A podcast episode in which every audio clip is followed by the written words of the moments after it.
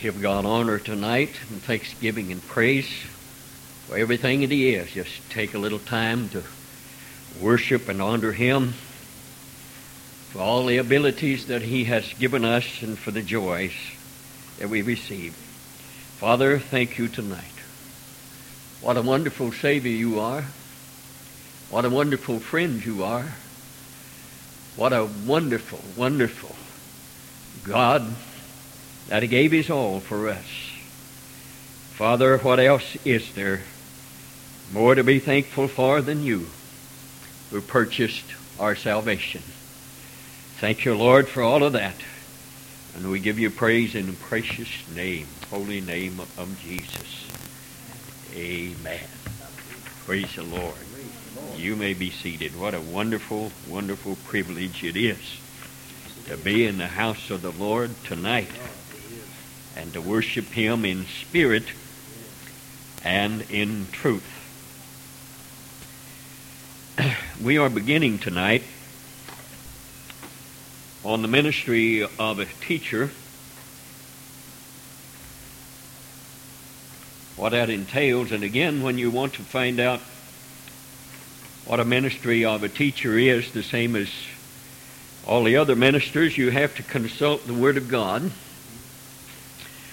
And in it, you have to find out what God says through His Word about teachers. There has been for some time some teaching going around that God has first had his apostles and their day has ended. He had his prophets and their day has ended. He had his evangelists and they do not have the power and authority that they one time had and it has ended. And then he had his pastors, but then we have got down to teachers. And many people have set this type of order in their church where just about all they have is teaching. It becomes the primary resource of it all, and nothing else is added because they feel like that we have come down through the ages of time to the time of teachers, and so they are going with that precept. And of course, when you do that, it's the same as doing any other thing. When you deny all the other ministers and ministries, why, your church is, uh, of course, dwarfed and hindered by that and cannot possibly come to full maturity according to the Word of God. Not according to me, but according to the Word of God. For all these things are necessary to bring individual lives into fruition and to cause us to finish the course, hold fast to the faith, and be ready for Jesus as a church when He comes. And so, one ministry, regardless of how we uh, place our emphasis on, one ministry cannot possibly get the job done. It requires them all in some form or some fashion. Uh, apostles are still very necessary. They're still very much alive. Prophets are still very necessary, and there's many of them in the land. Of course, they are not recognized as such so much because of the uh, teachings that erase the possibility of them being here. Evangelists, of course, we still recognize and pastors and teachers, and that's well and good, but we need them all. And of course, in our past lessons, we have delved into the necessity of the apostle and what he is, and the prophets and the ministry so necessary, and uh, the necessity of the prophet's ministry and uh, how so many prophets prophesy out of their own spirit, some of them out of false spirit, the enemy, and some of them out of the Spirit of God. And that is not to say that somebody cannot, in a sense, prophesy and let God use them at that, but that does not mean that they are necessarily a prophet in the sense of the word. Same way with evangelist. We just got to searching out the Word of God as what the evangelist entailed, and it's been such a misnomer in that to believe that he is some type of a hot rod that comes in and stirs up our churches and goes out and gets people to come in and gets them saved, and that takes the responsibility off of us. And regardless of any of the ministry that we have, it is always in the ministry that they are to minister to saints. Amen. None of them are called to go out and save the lost. We might minister to the lost every once in a while, but mostly we minister again to the church and lay the responsibility of the church upon getting souls into the kingdom of God or under the hearing of God's word. It's not the ministry of the evangelist to do that. He has a far greater ministry than that, and it needs to be recognized as they are in the churches, and many of them feel like if they're a minister of an evangelist, then they're to go out and evangelize and hold a week or two or three nights meeting, and that's what they're supposed to do. But according to the Word of God, again, that's a misnomer. An evangelist has a much more authoritative ministry than that. And uh, for that reason, when you see, not, not all happens all the time, but primarily when you see individuals come in doing evangelist ministry, you do not see them stay for the most part. 99% of them leave after the evangelist is gone. Could I say it again that those that are brought in by the prayer and concern and visitation and witness of the church makes us responsible for them and makes us the caretaker taker for them, and we then go about seeing that that soul has the advantage of everything that we have. And when you bring somebody in like that, then we again feel responsible for them, and that's as it ought to be. And that's the same way it is with the teaching ministry. It is still very important, but so are the, all the other ministries. And teaching was a great emphasis in the ministry of Christ. We go back to Christ in all of these. If you ever notice Christ was an apostle. Christ was a prophet. Christ was an evangelist. Christ was a pastor. And Christ was a teacher. So you go back to him in all of those, and he has to have been all of those to call from among us, which took his place. How many of you know that? He was in the world, and he was received up into glory, and everything that Christ did on this earth, now we are supposed to do. And so he taps everybody on the shoulder and gives us all a primary ministry. We might stray from that sometimes or be called upon to fulfill maybe another ministry that is not present and so on, but all of us should have, especially elders, we should have a primary ministry what we are actually called by God to be and for God to do. And we're talking about the ministry now. So when we go back to Christ, he went about all Galilee teaching in their synagogues. Notice teaching.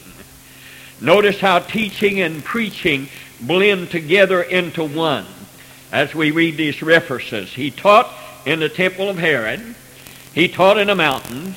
He taught on the streets or wherever the occasion demanded, he molded his disciples through the anointed word of God. He didn't just persuade them to a continuous stream of indoctrination, but his words were creative. What I mean by that is they created such a desire in hearts and lives and made it so creative that individuals could almost see what he was talking about in their own mind. Hallelujah. Don't you just love that when the Holy Ghost of God and Jesus did that and he said, now, the power I have, I've given to you. And so we realize the authority and power within us, then we should not only study to show ourselves approved, but study in such a way that what we say would be so creative enough that we could actually see in our mind what God is trying to say to us and picture it in our mind. So his words were creative, they were filled with life and with divine authority.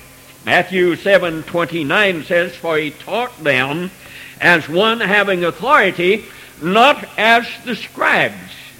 He makes a distinguished uh, mark there as he let them know there's two ways to teach. One with authority and one without authority. And so when we delve into the life of a spirit-filled teacher, we have to realize the grave, great responsibility, as in all the other ministers and ministries that God has put upon us, that we do not minister without the authority of God, without the uh, production or producing or what God produces in their life.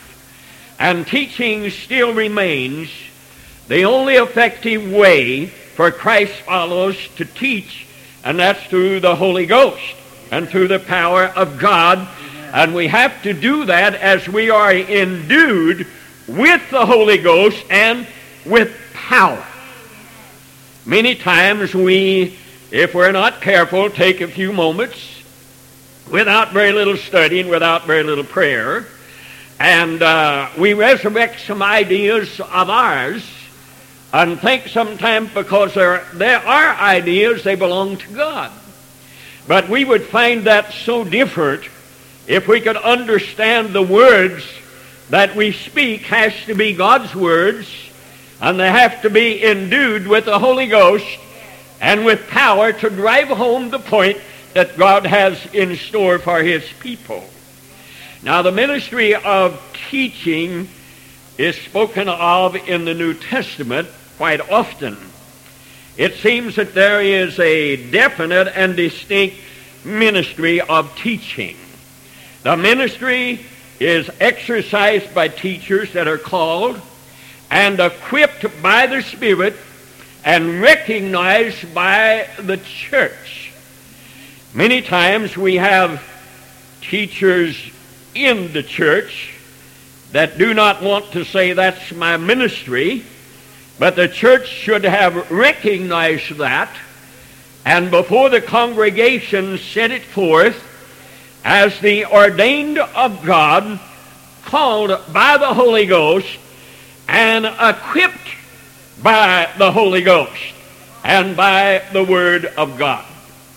Could I stop long enough to say a ministry that God has given us is never come to fruition without prayer and study and communion with God. We have to know the Word of God. We have to understand that God speaks to us through His Holy Spirit. And not only that, but God speaks to us through His divine Word. This Word remains a written Word. We are incapable of extracting anything from it except reading its words. We really don't know what it says in the sense.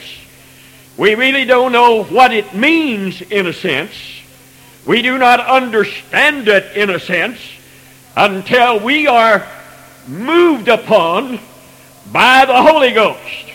Remember what the Bible says? Holy men of old wrote as they were moved on by the Holy Ghost. And to understand that, we have to be moved upon by the Holy Ghost. Amen. And we have to understand it is the Holy Ghost. Amen. And we have to get concerned about it.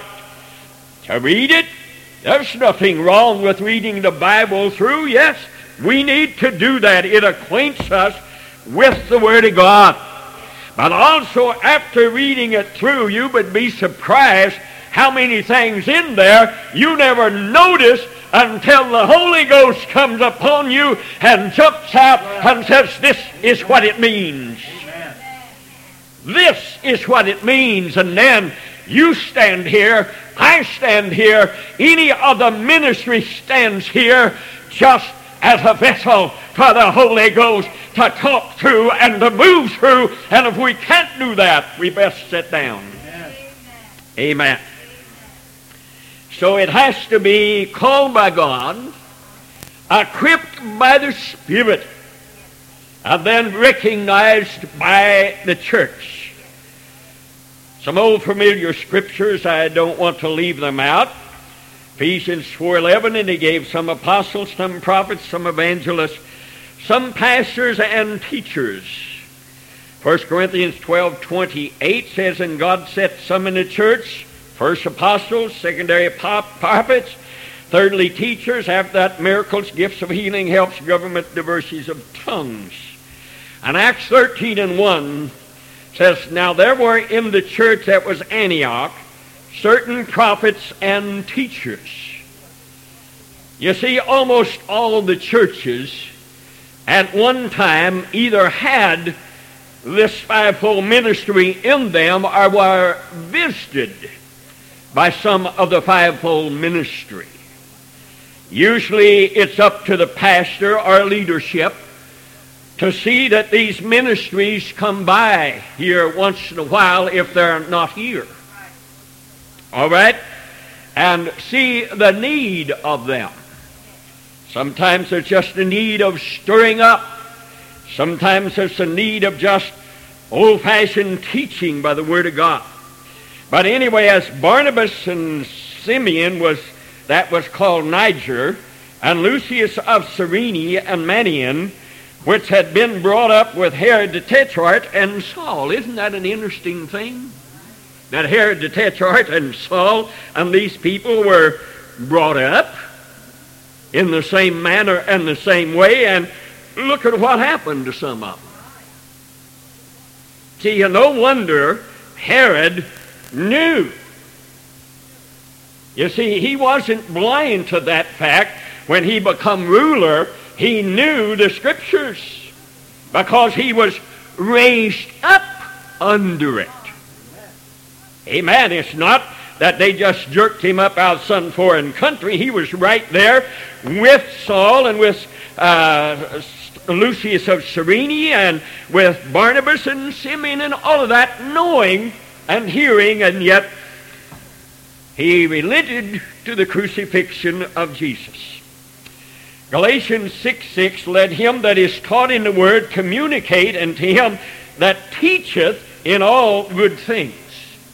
In other words, while you're learning from the Word of God, from your knees in prayer, from the Holy Spirit, communicate with those that are already seniors and teachers.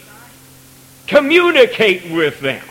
Realize that they have experience of years would save you a lot of grief and a lot of heartache if you would just talk to them once in a while and communicate with them and listen to what is said under the anointing of the Holy Spirit. Don't allow anything to take your attention from the expounded Word of God. Okay.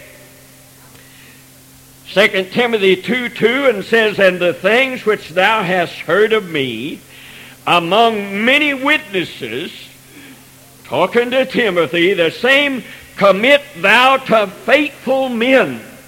In other words, as I have taught you, as you have sat under my ministry, as you have followed my ministry, I want you to commit that that I have committed to you. I want you to see faithful men, and I want you to commit what I taught you to them so that they'll be able to pass it on to somebody else.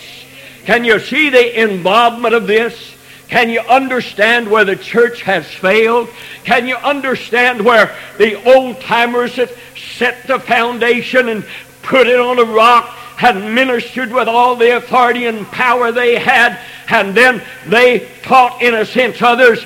Have you saw the failure of the church when they decide to take it another direction instead of building upon the foundation that was laid? And the Bible says there's no other foundation that we can lay than that which is laid, and that's on the cornerstone of Jesus Christ. And so this is an involvement up, up, up, teaching, exhorting, learning, passing it on. And as we pass it on, more revelations spring forth from those that are after us. Amen. You see, God never revealed to my dad everything, and he hasn't revealed unto me everything, but he is revealing unto others after us as we come almost to the end of our journey some more things, but don't discount ever that which is truth and comes from the lips and minds of those that God has called and settled in the gospel. Amen. Believe it, receive it, stand on it, yeah. and get to revelations of your own, thereby advancing the kingdom of the living God. How many of you wave your hand, believe in the advancement of the kingdom of God? And that's what it's all about. It's not the advancement of the ministry. It's not who knows and who don't know. It's who contributes to the upbuilding of the kingdom of a living God. Sometimes we lose sight of that. Amen. Romans 12, 7 says on ministry, let us wait on our ministry. The hardest thing after you have received your calling, at least for me, I know for others, is to wait. Hardest thing is to wait, but in that waiting time, there's helps during our waiting time. In our waiting time, we learn. We search the Scriptures. Our mind is on the Scriptures. Our calling takes first place and preeminence over anything else. I can remember when I was called to minister, and uh, with everything that I thought I knew, I really didn't know. And I have pictures of me sitting with one kid on my lap and another one down in front of me, and the Bible in my hand, acquainting myself with the Word of God. God had already tapped me on the shoulder. He'd already told me where it was going to start and where it was going to end up at. And I knew I had a lot of catching up to do, and I didn't have time for anything else. And even while I was driving the old crude oil truck, book number one was right there by me. 30 minutes it took to load the crude oil. 30 minutes in the Word of God.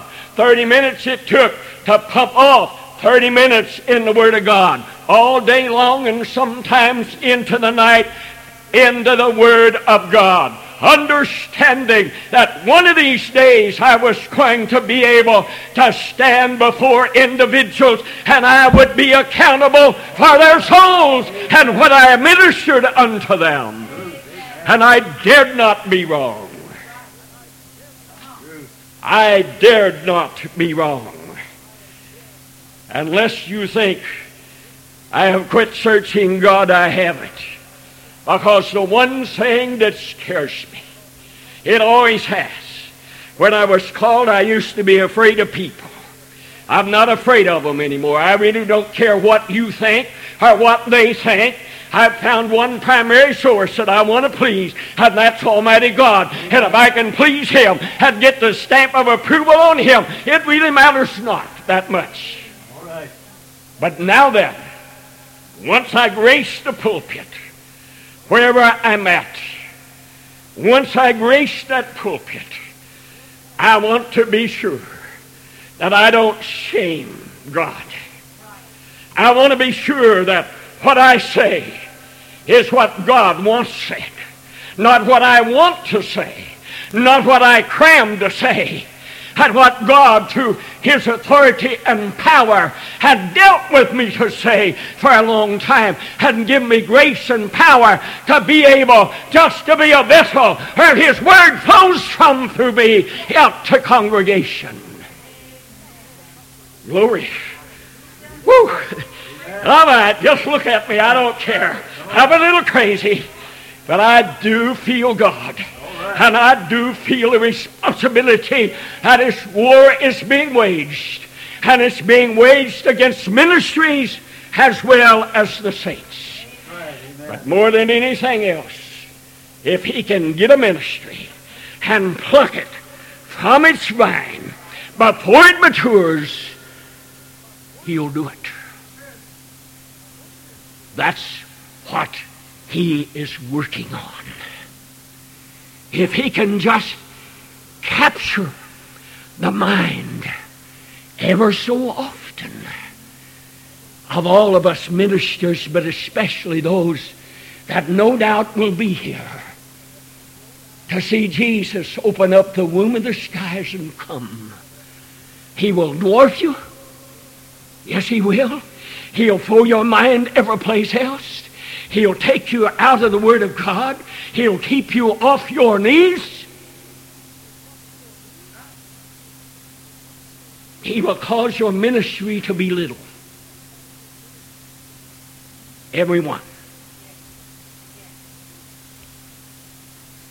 Or he that teacheth, wait on teaching.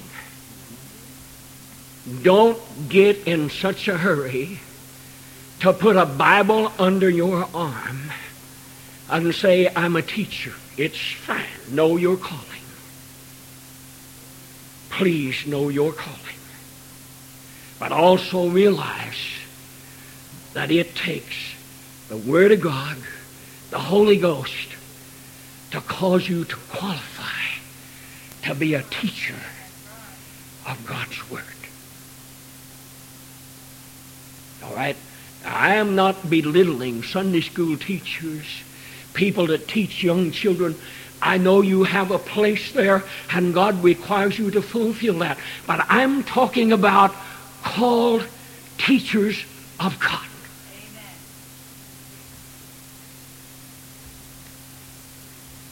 James 3.1 carries a warning to teachers. It says, My brethren, be not many masters, knowing that we shall receive the greater condemnation.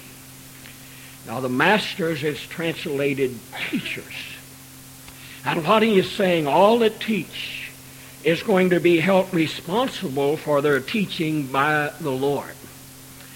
We are going to be held responsible not only to be erroneous, but we are going to be held responsible for our failure to learn to elaborate on the Scriptures. That's growth. That's what God needs. That's what God has to have. And Sister Joni, we preachers can't do that with our toys.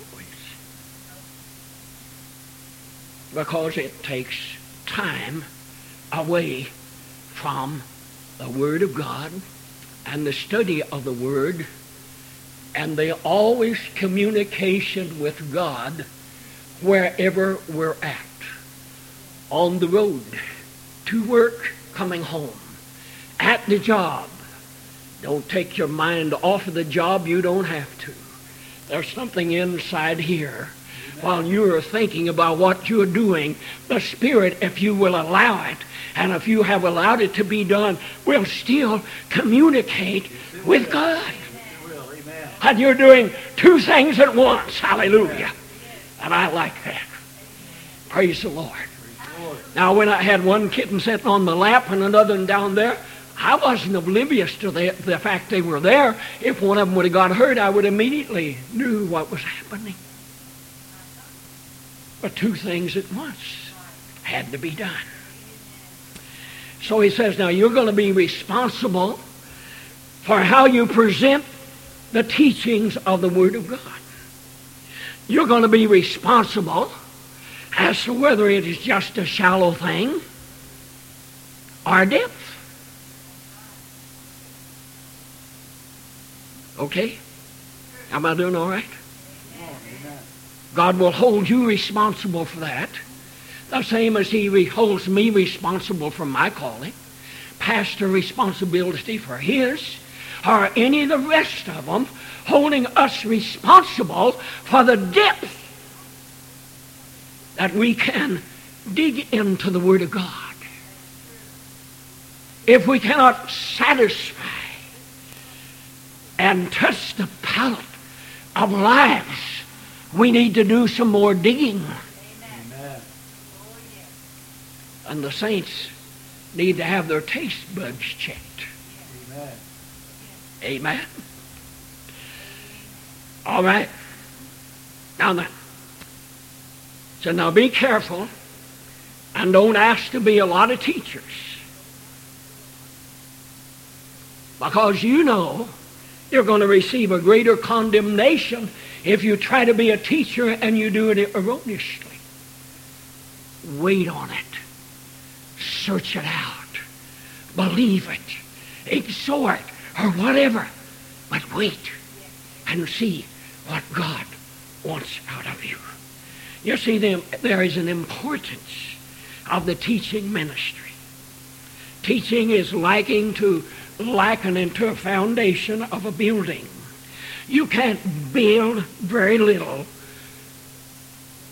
on people that have no teaching.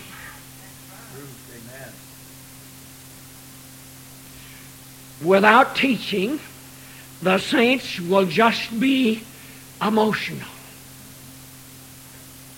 Give us something that stirs our emotions. And stirring your emotions is great, but let God stir your emotions by His Word inside of you. And if you don't have proper teaching, they will be an emotional people and unstable. They won't know what they believe. They don't know who to believe in. They don't know what to believe in. And if they didn't leave the house of God without a shout on their lips and goosebumps down their back, they haven't been touched. Okay? It's impossible to bring a church into maturity without the teaching ministry to stabilize it and cause it to grow. There again, same as the other ministries. They have their part of it. They approach things in a different direction. They call upon God in a different direction, what to do or what to say or how. And usually, if you are a teacher, you'll have an outline. You'll have words down that you won't have if you're a pastor because it's something, a subject that must be covered in its entirety.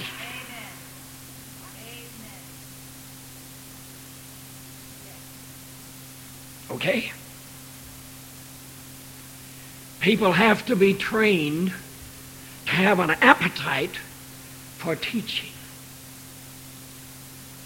I've been in places, God forbid, that nobody wanted to hear teaching. It's dull. It's boring. It's written out. We would rather have preaching. We'd rather have a prophet that tells us good things about ourselves. I don't care for uh, I don't care for apostles either because they're always getting down on us. We're never good enough for them. And that's their job. To show you that you're not good enough for what God wants out of you. The Bible says that you'll have to endure sound doctrine.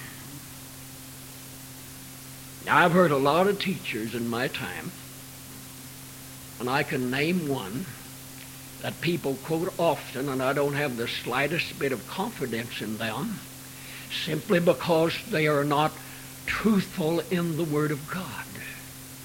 And everybody just goes hog wild over them, and they'll drive for miles just to be among them.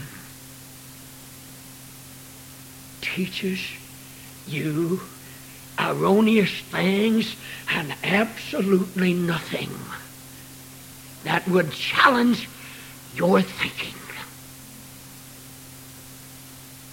Don't you think a Christian, a true Christian, wants their thinking challenged? Can you wave at me? Don't you think that they want their true identity known and they want to be challenged by the Word of God? Yes.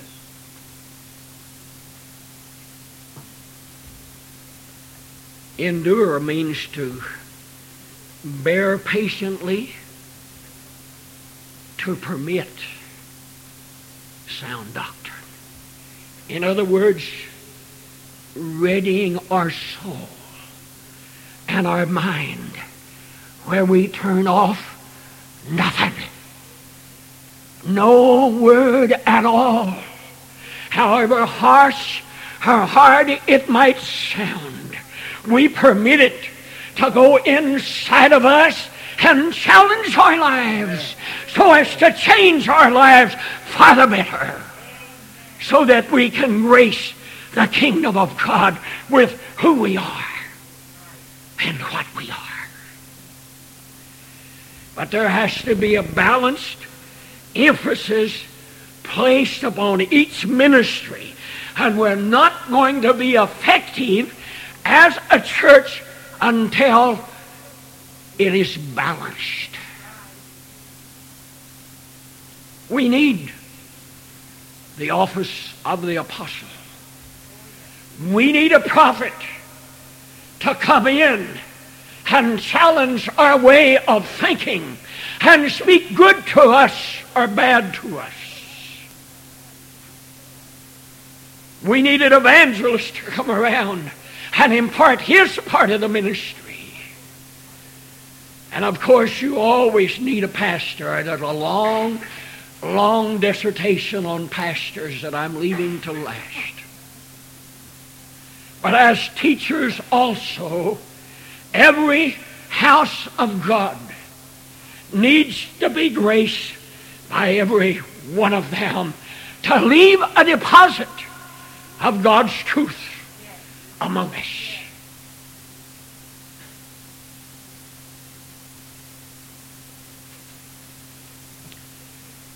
Christ assured his disciples that he'd build his church and no force would stop it from being completed. We have done one basic thing to stand upon. Upon this rock I will build my church, and the gates of hell shall not prevail against it. And we know that is going to have one. Our problem is who's going to be in it. That's what we have got to ascertain. That's what the fivefold ministry is all about. To bring us to fruition so we'll know without a shadow of a doubt that we are on the rock. And we will not be wavered. Just prior to his ascension, he says, All power is given to me in heaven and in earth.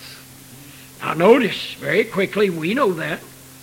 He then proceeds to instruct them in the work of building his church. Now I want you to notice and hang on to that real careful. Go ye therefore and teach all nations, baptizing them in the name of the Father and of the Son and the Holy Ghost. And of course, we know those are titles. Aren't we a fortunate people? All down to the time that anybody knew a God, he always had a title. Yahweh. and uh, Jehovah. And uh, I don't know right off, it escapes me. All of those things. And when they sought God to find out his name, remember Mr. and Miss, Mr. and Mrs. Manoah, Samson's parents, said, God, tell us your name. And they said, it's not for you to know. In other words, that name was secret until 2,000 years ago almost, when Jesus came into the world. And when they said, What's his name going to be? said, Thou shalt call his name Jesus. God has a name, and his name is Jesus. Amen. Woo, hallelujah. Thank you, God, for a name that I know, and that name has become part of mine. Hallelujah. He allowed me to be a child of God, and I can be called by His name, and I can call on His name. Glory. What a name. Jesus. That's His name. You don't have to call Him. You don't even have to uh, skip around it like they did in the Old Testament I'm not mentioning it. You can just come boldly to the throne of grace and mercy at His invitation and say, Jesus, I need help in a time of need. And you know who answers? God answers. not the Son, not the Holy Ghost, but the eternal God answers. As always as always. Now, Jesus said, Now all power is given me in heaven and in earth. And he says, Now go and teach. And that is based on the fact that the power that was invested by God into the body of the Son, which is the place called Jesus. Now, Jesus that body did not hold all of God. God is omnipresent. He's ever place. The Bible says he is. But God chose not to act in any way other than through the Lord Jesus Christ as he walked in this earth. He said, now, all power has been invested in me. And if you're going to get anything, if you live back then, you had to get in contact with Jesus. Because all the power that God had or would use was invested in Him. Hallelujah. And now then, Jesus is saying to us, now then, that power and that authority is delegated to the church. Hallelujah. Mystery of mysteries. God veiled in the flesh of Jesus Christ. Mystery of mysteries. God veiled in the flesh of His church, a living God. With all the things that Jesus had at His disposal, so do we have at our disposal. Our failure is to use it like Jesus did. Power in that name we have never lit a fuse to that power. We don't know what power there is in the name of Jesus. It was powerful enough through baptism to allow us to become and be birthed and named into the family of God. It was that powerful. And we should recognize that if there's power in that name, God help us to extract it from that name. Don't let us have anything less. What did Jesus use? He underwent everything we did taken on a mountain by Satan, appealed to every fleshly part of his body. And Jesus says, It is wicked. Many times we look for a thunderbolt from heaven to keep us from making mistakes. And Jesus, just simply acquainted with the word, said, It is written. If it's written in there, it's got to be so.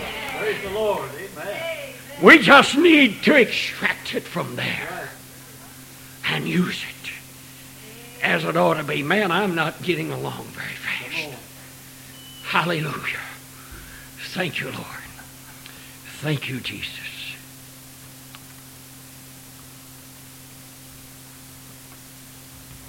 Trying to find a place to stop, okay?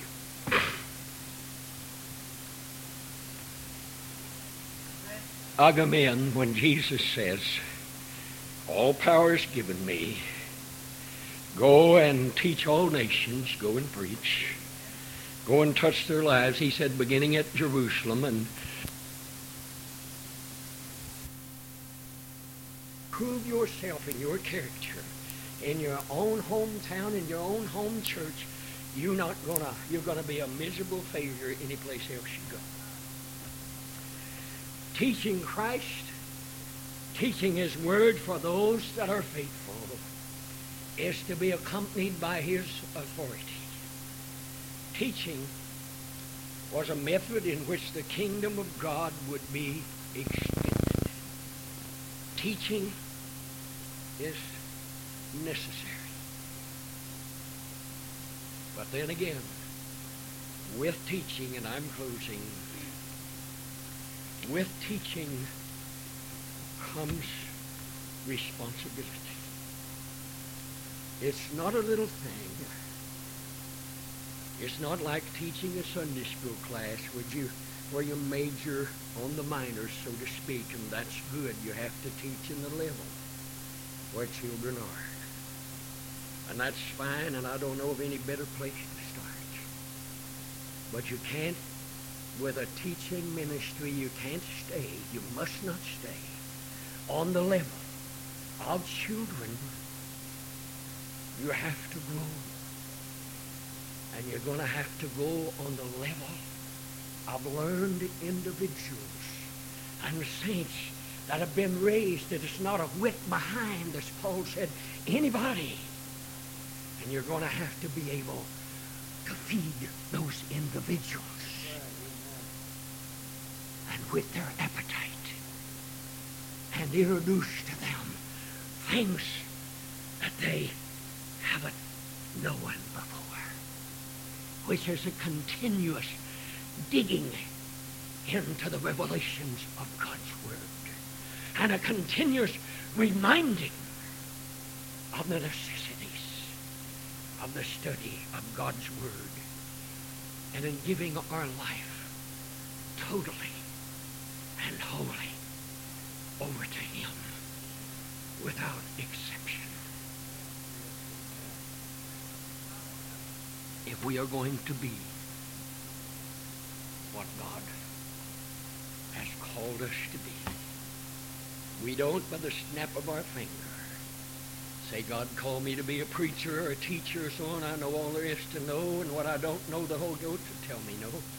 According to the Word of God, it takes the teaching, the preaching, the exhortation that comes from the fivefold ministry to make us the type of church that we ought to be. And once we can stomach this and put it down without regurgitating it up, we're going to see something happen. Because we're going to realize we can do it. We have what it takes. We are learned scholars. And we don't have to wait for somebody else to teach. We can teach those individuals because we have learned. And we can reach them because we have studied to show ourselves approved, a workman that needeth not to be ashamed, rightly dividing the word of truth. Hallelujah. Stand with me and give God some honor tonight. And some way within our heart. Say, God, help me to be what you want me to be. Cause me to grow, God. Cause me to grow. Take it from me, God. Take it from me so you can add to me and make this thing serious to me and make me